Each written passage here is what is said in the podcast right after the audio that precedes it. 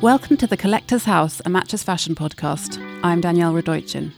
Each episode features a conversation with a creative mind about the things that inspire them or that have given their life meaning in some way. From books, to art, to a piece of jewellery, these objects are collected into a cabinet which resides in physical form in the attic at five Carlos Place, the Matches Fashion townhouse in London.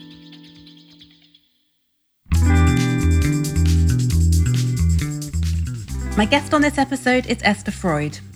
Since the publication of her celebrated debut, Hideous Kinky, in nineteen ninety-two, she's enjoyed a high-profile career as a novelist, playwright and writer.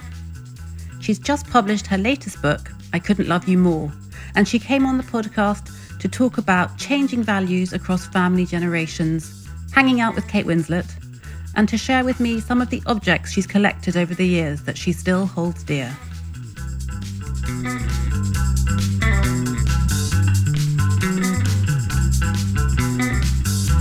Hi Esther, welcome to the podcast. It's a pleasure, thank you. Where are you today? Um, I'm sitting in my study. Uh, it overlooks a playground, which for most of lockdown has been silent. And actually right now it's silent. Maybe they're all in lessons, but it's feeling very peaceful just at the moment. So we're here to talk about your latest book, I Couldn't Love You More. How are you feeling about it? It's a strange period just before a book comes out because it's lived with you for so long. But then in the last sort of six months, it's really done. There's nothing more. My involvement with it is sort of over. But then, of course, right now it starts up again with a with a real rush. And um, it's almost like having a secret that suddenly everybody knows. And it's actually really, it's really lovely when people start to read it and you have the discussions of things that have meant so much to you and you've held so kind of close. And um, yeah, it's it's it's a bit like when you're first in love and you can't even bear to say the name of the person and suddenly you're talking about these things and everything's open, but it also feels a bit unreal. And, and this is my ninth book, but it doesn't actually make any difference. It feels just the same as my first. Mm, and I suppose, and it makes you feel a bit vulnerable, does it? Because you're sort of revealing that part of yourself that, like you said, was previously just private to you. Some is not so much right now, but a few weeks ago I felt very vulnerable. Um, I think just in the last few weeks, a few more people have read it and now I feel almost like cocooned in the sort of appreciation that they've shown. Mm. So I've forgotten about that, but it doesn't, it just takes one word of, oh, I didn't really understand. And then you're right back there. The book follows um, the lives of three different women from the same family, a, a grandmother, uh, a mother and a daughter. And you've said in the past about how your stories come from a personal place. Um, the most obvious example is Hideous Kinky, your first book, which was published in nineteen ninety-two, about your trip around Mor- Morocco as a child with your mother and your sister, Bella. How does this book relate to you personally? Well, I started out wanting to write about love, just as a subject. I, I don't often have um, books that have a kind of theme. Um, usually it's a story or a character or a place. Um, so I started writing sort of scenes from different women's points of view, and I based it. I was just so interested in different generations and the cultural um, influences that women are faced with and how it affects their relationships with the, the, the, the men usually that they're in love with, and also how it affects the way they're able to um, devote themselves or not to their children. And so I started writing about this, and then I realized just to be, just to make life easier, I was sort of using the generation of my grandmother and my mother and myself. After a while, much as I was enjoying it, I realized I really did need a story. So the story grew out of that initial idea, and the story itself is um, is really not my own story at all. I had to do a huge amount of research. It, it involves um, um you know, the incarceration of young Irish women in mother and baby homes. And also it has a big adoption theme, which sort of follows on from that.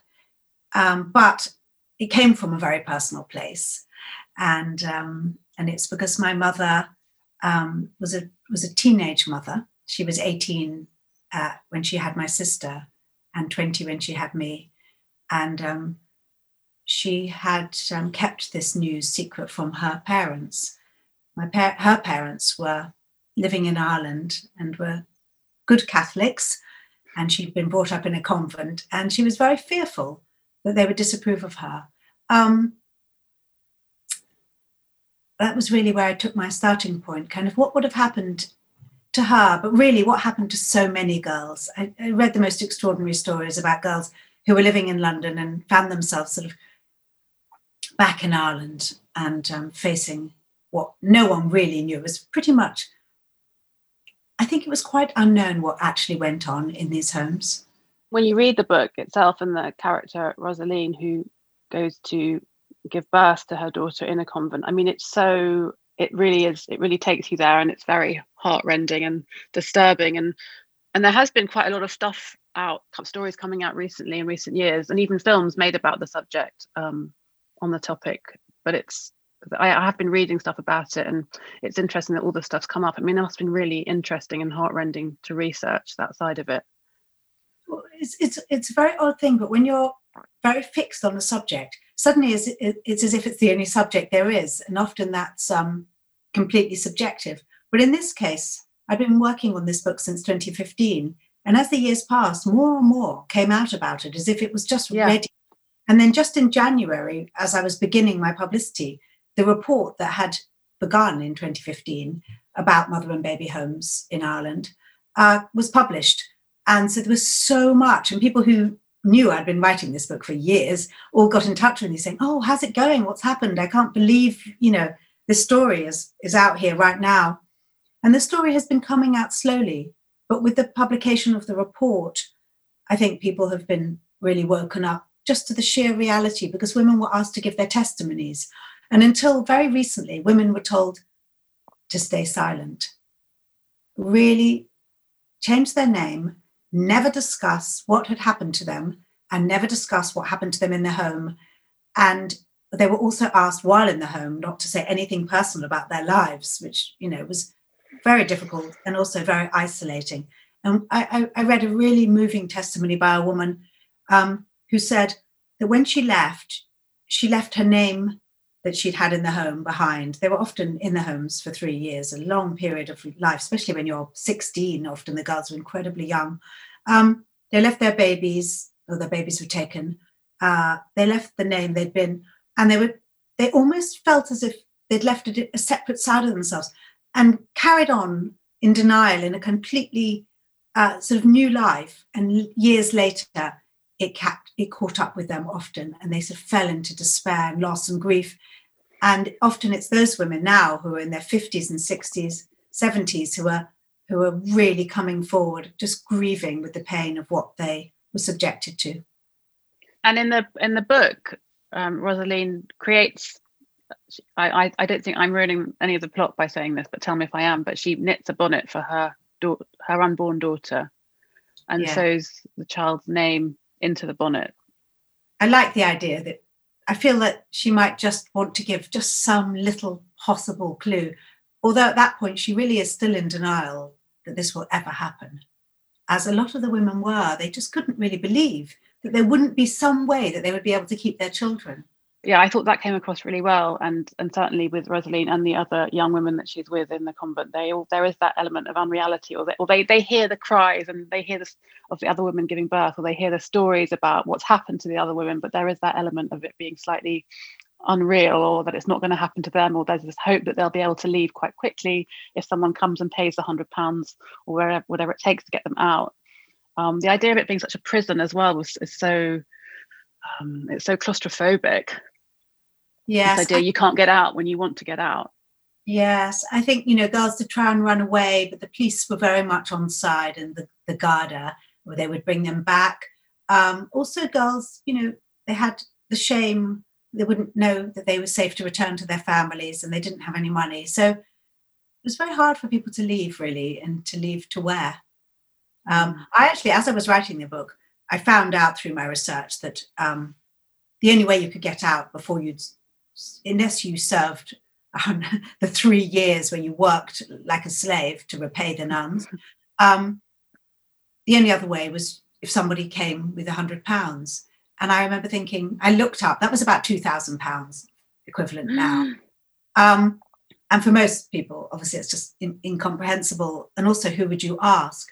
But I didn't know who was going to come up with that money for the longest time, for probably several years. And I just kept thinking, put it from my mind. I haven't got to that bit yet. And of course, it, it, people who don't write books always imagine you need to know everything. And I always say when I teach creative writing, just, just keep going, just keep going. Somehow it's almost like going on the journey yourself. The mysteries will unfold themselves and reveal themselves. And um, and I had a marvelous day where suddenly I thought, ah, of course I know, of course. And and in this book, you know, what's interesting as well is that you're focusing on the women. You know, you use these. You said you used your family, people, women in your family as a starting point, and you're focusing on the women. And I should say, for the benefit of the listeners, that you are descended from a line of, with your famous name, and from a line of famous males, including your father, um, Lucian Freud, and your great grandfather Sigmund Freud. Um, Did you feel, do you feel sort of compelled to celebrate the women in your in your family to sort of redress the balance? Uh, that thought never came to me. Um, I guess in our generation, in my generation, the women are very powerful and doing wonderful things. So I never really feel a balance is there to be redressed. Um, so I didn't think that. Um, I just sort of immersed myself in the characters. Um, there was a point when I thought, God, the men in this book are all so horrible. And I started to think slightly as if there wasn't someone I could find. Um, but I just had to tra- stay true to the way the story was. Um, yeah, there aren't um, any, even if some of the men in the book are nicer than others and they do nice things occasionally, on the whole, I felt like um, they, they had got pretty short shrift, the men. Um, yeah. Did you feel like it was an act, an act of feminism? Um, you know, there is this trend in the culture at the moment for reclaiming stories that aren't about men or white men in particular. It's interesting. I thought about whether I was thinking about it because it has been so much in the in the conversation. And I think that it's hard for us to disentangle what we're being influenced by all the time. So maybe I was feeling particularly kind of passionate about telling the different stories. I mean, I thought a lot about my grandmother's generation and how they really had to side with their husbands. And often they did lose family members, their daughters particularly, or, you know, maybe other relatives that they were, would have been close to because their husband disapproved of that behavior. And I, I was really thinking about that and thinking how glad I am that my generation really is free of that. You know, the whole idea of we need to side together. I've always really struggled with that. A united front. I mean, when I first had children, me and my my then husband, not that this is the reason why that relationship ended, but um, we, you know, we used to talk about putting on a united front, and I just couldn't really take it on. I thought I either agree or don't agree. I, I can't do this, and I used to think maybe it's because I was brought up by a single mother, and my mother and father never had to put on a united front. In fact, the great value of them was that they had different opinions, and I could get what I needed from them as totally separate individuals. And so I was interested in that. And I wanted to, in a way, provide that for my children. You know, it's not that we were, either of us, very authoritarian, I have to say, but it came into my mind at the time. And then it, it's something I enjoyed thinking about later, about how culturally different generations have um, valued maybe their marriages or their children more. And I would say our generation is maybe slightly guilty of valuing our children beyond everything. And it's sort of the cult of babies. And um, I have, you know, sometimes I see younger friends or relatives and I think, well, you know what, just pay your husband a bit of attention occasionally. You know, it's... It's gone the it, other way. Yeah, it's yeah, gone too far the other way. You can see the just obsession yeah. with the child not having a moment's unhappiness. Yeah. And, and it's actually, you can see, well, it's interesting. It's a generational thing. It must have been horrible for children to look to their mother and see a stony face when... Yeah. yeah. So do you think it was your mother's generation then where that changed? Because, I mean, how do you feel like you're a different mother? I was going to ask, well, first of all, I wanted to talk about, about a bit about your mother, and just because she's obviously, you know, she's such an interesting character in her own right, um, the book aside. Um, so maybe let's start there. And then I wanted to ask you about how you feel like you're a different parent to how she was. Sure. Um. My mother was a very unusual person, and in a way it's been absolutely kind of wonderful having these years to really focus and think about her as a character and then sort of run with it, because obviously, you know, I've just based the facts and the dates on my mother, and then really evolved it into a into a story.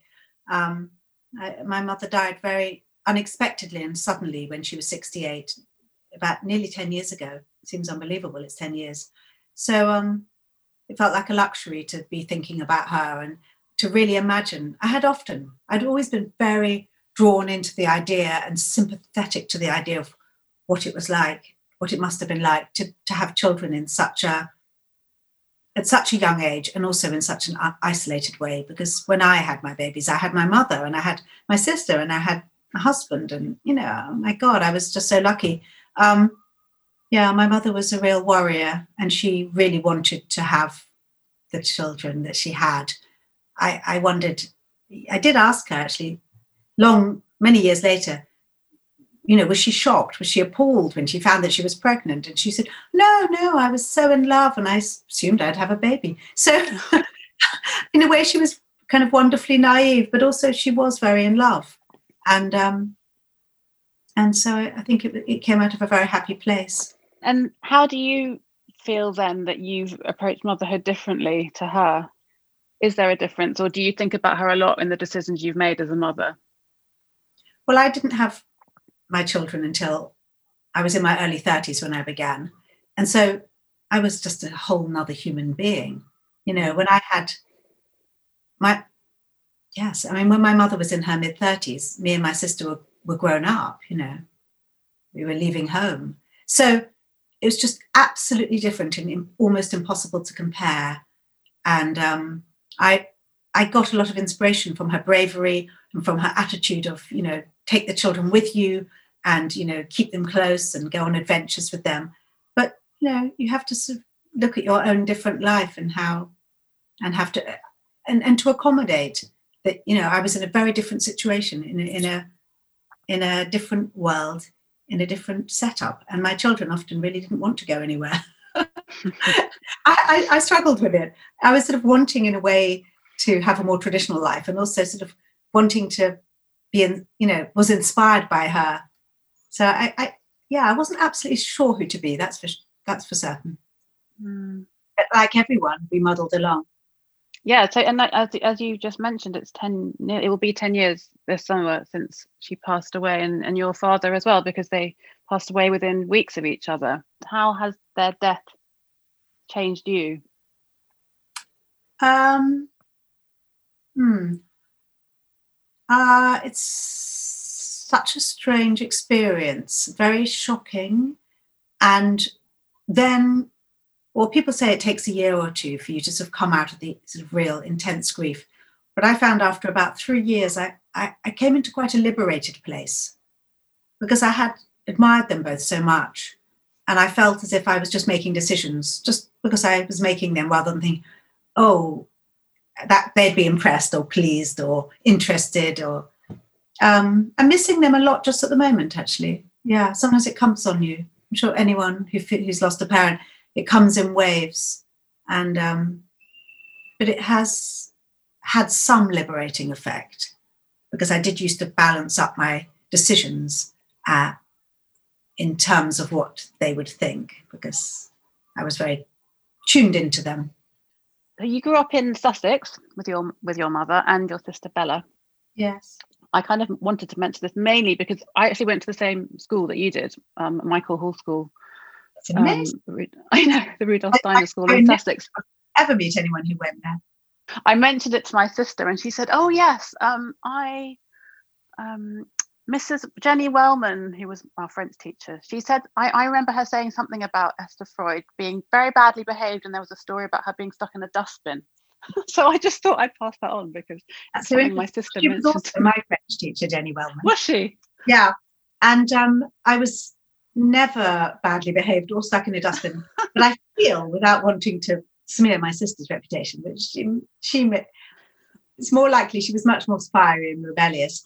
But maybe, maybe I was, and I just wiped that from my memory. Were you a well, so you were a, mod, a well-behaved and model, model student then? I, I um, I was, I was, and I wasn't. I, actually, in the last few years, I was quite keen to sort of try and show that I had some spirit. You know, I think younger sisters sometimes suffer from that, that my sister had been, had rather reputation as being fiery and rather sort of glamorous. And I was sort of always a bit m- more quiet. And then in the last few years, I, I did try and sort of shake things up a bit. So maybe, maybe I, maybe I succeeded more than I remembered. That's funny. I, I wrote a novel called The Wild. Have you ever read that? It's all set in the school. For anyone listening, Steiner has quite an amazing system of teaching. You have the same teacher every day for about the first seven or eight years. And um, they tell you that you don't really get books. They tell you everything as if it's from, you know, from their own mouth. The stories are sort of born. And my teacher, Mister Clark, who I absolutely adored, um, he told us, particularly loved telling us about the myths. So we didn't really do any history pretty much after the birth of Christ. Um, we just had ancient history. And I got so caught up in the Norse myths that I actually thought that the great battle that we were leading up to, Ragnarok, was actually going to happen. I, I just, I was on tenterhooks. Anyway, in the in the book, I kind of describe this sort of completely absorbed, you know, the way that the child is absorbed into the world of stories. And um, it's not until you're about sort of thirteen that we were handed um, a copy of The Lord of the Flies. I just was astounded. It's not that I'd never seen a book, but not in school, which seems crazy, but it really did inspire my love of storytelling. I didn't learn to read and write till I was about ten, but because I was very good at handwork and very good at crochet and knitting, I was considered to be sort of one of the top girls. You'd never have that. So I had a lot of confidence when I left, but knew, I, I don't think, the, f- the Second World War had pretty much never been mentioned. No sex education. I was, when I got to London and went to a sixth form college, I honestly closed my mouth and opened my ears and hardly said a word because I realised I was a complete imbecile. I knew nothing. So you were sixteen when you left. You moved up to London. You decided you wanted to act, and you began to see more of your father at that time because that's where he was based. Yeah. And I know this is something you've spoken about a lot, but sitting nude for your father, it's not something that most people experience. I wondered, what, share a bit with the listeners what that was like and the circumstances it happened in. I know it was at a time when he was painting lots of nude ladies. Well, I used to come up from Sussex and visit him regularly, especially in those last few years. My sister had already moved to London, and I would always go to his studio, and there were, you know, a marvellous huge room full of paintings. He would always show me what he was working on, and there was at that time mostly nude women, sometimes some of my half sisters. And um, then he said, "Oh, when you move to London, would you like to sit for me?" Well, yes, I would absolutely love to. Um, a chance to spend time with him. Also, he paid me to sit, and um, I didn't really know anyone in London, so it was something to do in a few evenings a week. And um, so I just went in to the studio and took my clothes off and said, "Is this a good position?" And sort of sat on the bed thinking, I'm going to be a really good model. Um, I think maybe the strangely naive way that I had been brought up. I mean, you'll identify with this. You know, we we never saw T V. I, I you know, I, in a way we were like Amish people. So I didn't think sitting for taking your clothes off was strange. I, I didn't really have any preconceptions of what was sort of acceptable and what was frowned upon. And um, no one said anything. Um, the painting took a year to do, sort of September to July, and it was done. And then I painted. How many sittings was that then for over a year? Was it a regular weekly appointment, twice, or was it just twice a week? Hmm. Two evenings a week for for nine months. Did he ever come to any of your parents' meetings or anything, or visit you at school? uh, he did occasionally come to a sort of a summer fair or something. Hmm. It was quite, always quite nerve-wracking because he was just always, you know, different from everyone else and slightly rolling his eyes at the sort of candle dipping ceremonies. And, you know, he didn't really understand why we were at the school. It didn't seem to teach us anything. But he'd also been to an alternative school. He'd been to Dartington, where all he did was make things out of clay and ride horses. And he, um, you know, he wrote, as he, I think when he moved to this country from Germany as a sort of emigre refugee, age ten, his writing was still very much, um, it, he things... academically kind of came to a bit of a halt at that point, and um, he went in a more creative and alternative way. So I felt in good company uh, in that way.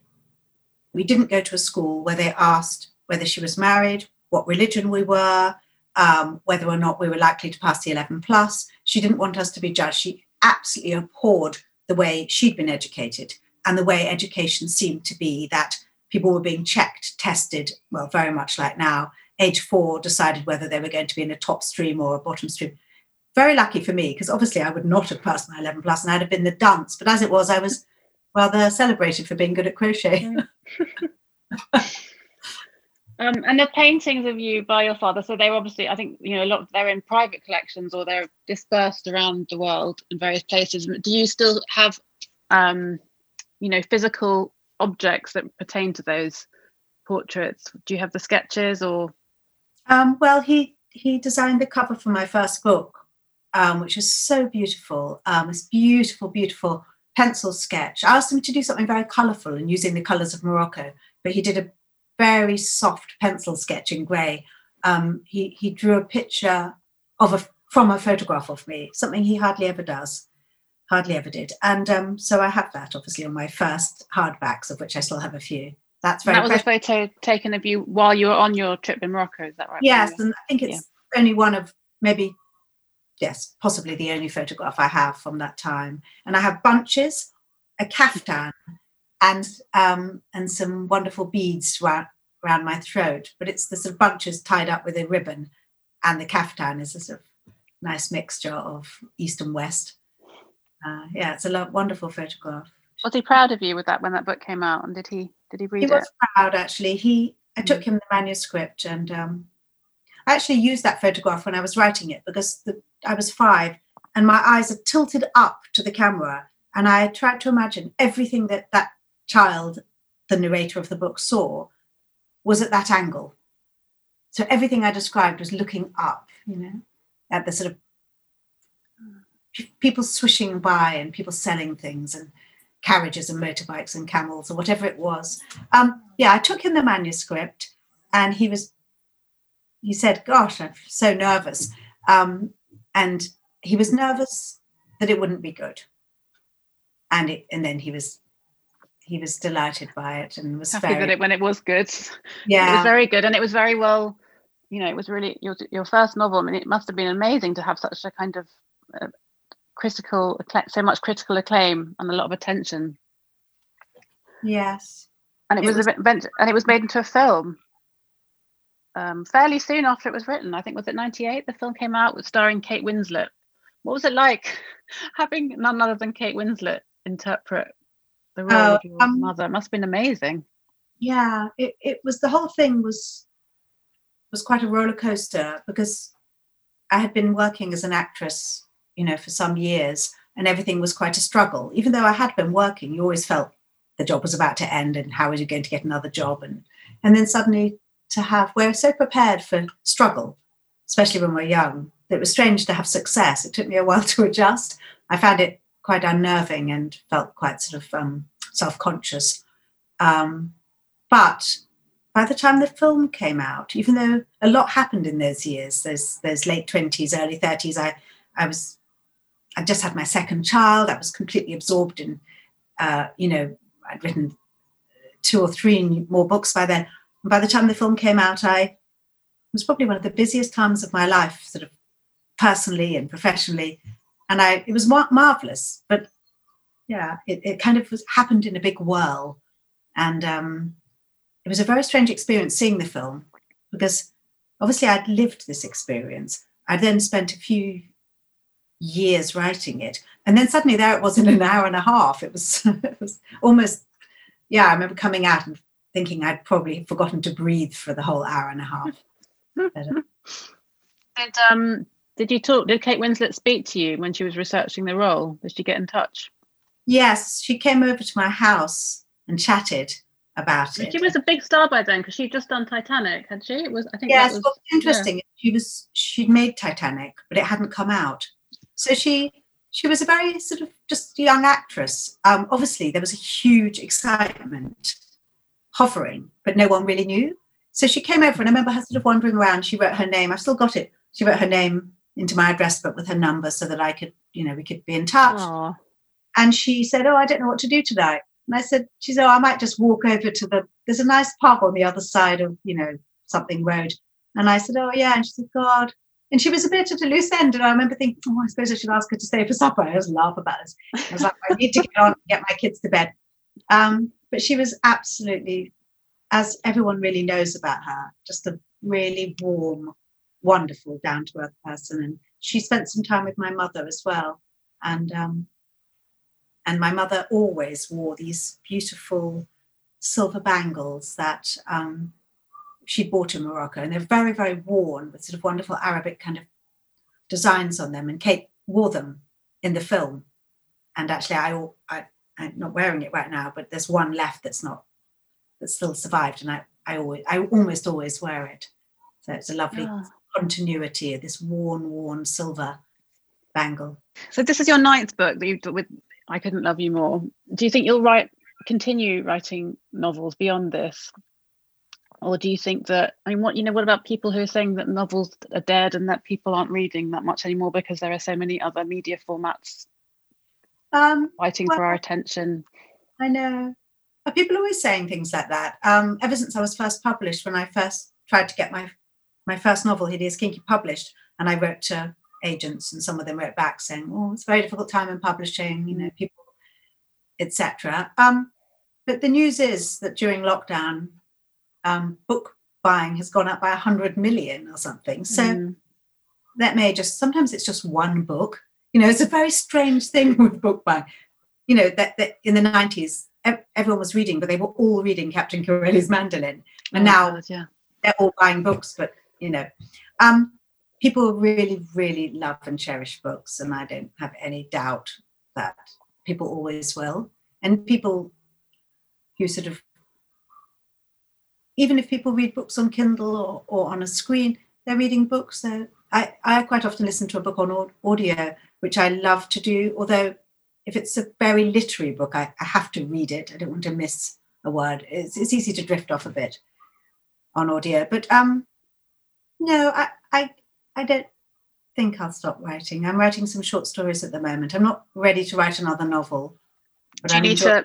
a, a break to in between? It's such a big journey. Mm. Um, such a big journey. You know, you have the idea and you're full of enthusiasm, and then you sort of dip down into this underworld, and then you then you get stuck there for bloody ages. Mm. Unless you just hate it and you just want to, you know, you've you just you you can't stop because you've written so much and you have to make it work. And yeah, you have to. I have to get to a place of real optimism that that's not going to happen, even though it happens every time before I start. So I've been writing short stories. At least I can read them all in one go and start and finish them within a few months at least. So I think I'll just continue with that and see what happens next. Hmm. What about sure. any more, any more, what about another play? I mean, not that we're going to the theatre at the moment, obviously, but yeah. you wrote Stitches um, a few years back, which did really well. Yeah, I love doing that. I'd love to write another play. Um, Yeah, all these things are possible. It's just mm. having an idea that you feel, that I feel is something I can make my own. Yeah. That's not sure which that is mm. yet. And what about your life outside of writing? Um, I know you live sort of between London and Suffolk. Yeah. How do you spend your days when you're not working? Well, I try and work a long morning every day. Not the weekends, but um, I like to do all the things I like doing in one day. So I try and sort of pack everything in, into especially the morning. Um, I like to, I like to be outside a lot, and I like to swim and walk. And um, whether I'm in London or Suffolk, it doesn't make that much difference because I live near Hampstead, so I can do those things. And yeah, my life during lockdown has been not so very different from. life normally, apart from everything being, it's a bit like life in the seventies in, Su- in Sussex actually, where you just never went anywhere or did anything. You know, one night we were having supper around the table for the hundredth night in a row or something, and I thought, yes, this is what we did through our whole childhood. You know, it was quite boring, but no one minded. In fact, it was it was also really, really nice. So. Okay, well, just before we finish, I know um, we already discussed this, but this podcast has a sort of format which is, you know, the the whole idea was based on this. On, on five Carlos Place, the Matches Fashion townhouse in Mayfair, where there's a cabinet. We I always ask the guests to imagine what objects they put into the cabinet that represent them or things that have inspired them. And before this podcast, we spoke about it, and I sort of thought it'd be nice to kind of think more about the ways that these pieces have been maybe woven into your life, either through the books you've written or um, I don't know, somehow in that way. And I feel like we've spoken about some of these things already, whether it's the bangles that your mum wore in the, in you know, that Kate Winslet wore in the film, or you know, the lovely um, the, the bonnet that Rosaline made in I Couldn't Love You More. But was there anything else that you uh, was think that you would like to put into the imaginary cabinet before we finish that represents you? Um, well, when I was in Morocco and had my fifth birthday, um, I was given a wooden box, um, a sort of sandalwood box that has beautiful engravings on and a green material lining. And I started to collect what I called treasures. And I still have it, and it has all sorts of mysterious things in there. I do describe it actually in Kate's story in I Couldn't Love You More. I'd forgotten that. Um, she goes to look for a picture that she's drawn of her own mother in her imagination. And I imagine that maybe she had a box like this. And um, when my children were at school, I used to sometimes go into the classroom on the invitation of the teacher and talk about sort of story boxes. And I used to open the box and show them something that um, I had a, a little, one of the sweetest things was, um, my mother had a lovely boyfriend called Bilal, and I describe him in Hideous Kinky. And I had a pair of black trousers that I particularly loved. And um, they, the knee was ripped, and he embroidered me. He took a piece of corduroy, green corduroy, and he embroidered on it uh, a bird and a flower, and he sewed it onto my trousers. And when my trousers became too small, I unpicked it and put it into my box, and I still have that. And that's The, the objects like that helped me write more than anything else. And I looked at that and I wove the whole character of Bilal around that little patch. I thought, who is this man who would do such a sweet and tender thing for a child? And so um, obviously now there were, you know, my my baby's first bracelets with then with the sort of, you know, baby Freud on it. Or um, I've got all sorts of sweet notes from, you know, loved ones. And I've got a, a little note from my daughter saying, "Dear Tooth Fairy, um, please leave the money." Sorry, I was downstairs or something like that. Getting um, to the point. Get right to the point. Yeah. yeah so maybe I would leave that. I feel that encapsulates an awful lot of who I am. That's lovely. Right. Well, Esther, thank you so much. And um, I did enjoy the book so much. I think it's wonderful. And um, best of luck with the publication and all of it. Thank you. It's lovely to chat to you, and um, I'll hopefully meet you one day in the real world. Ah.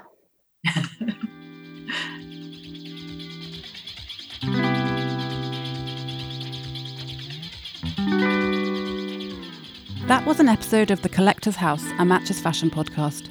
You can find more episodes and more about five Carlos Place on the Matches Fashion website, and you can join the conversation on social media by searching for at Matches Fashion, at Matches Fashion Man, and the hashtag five Carlos Place.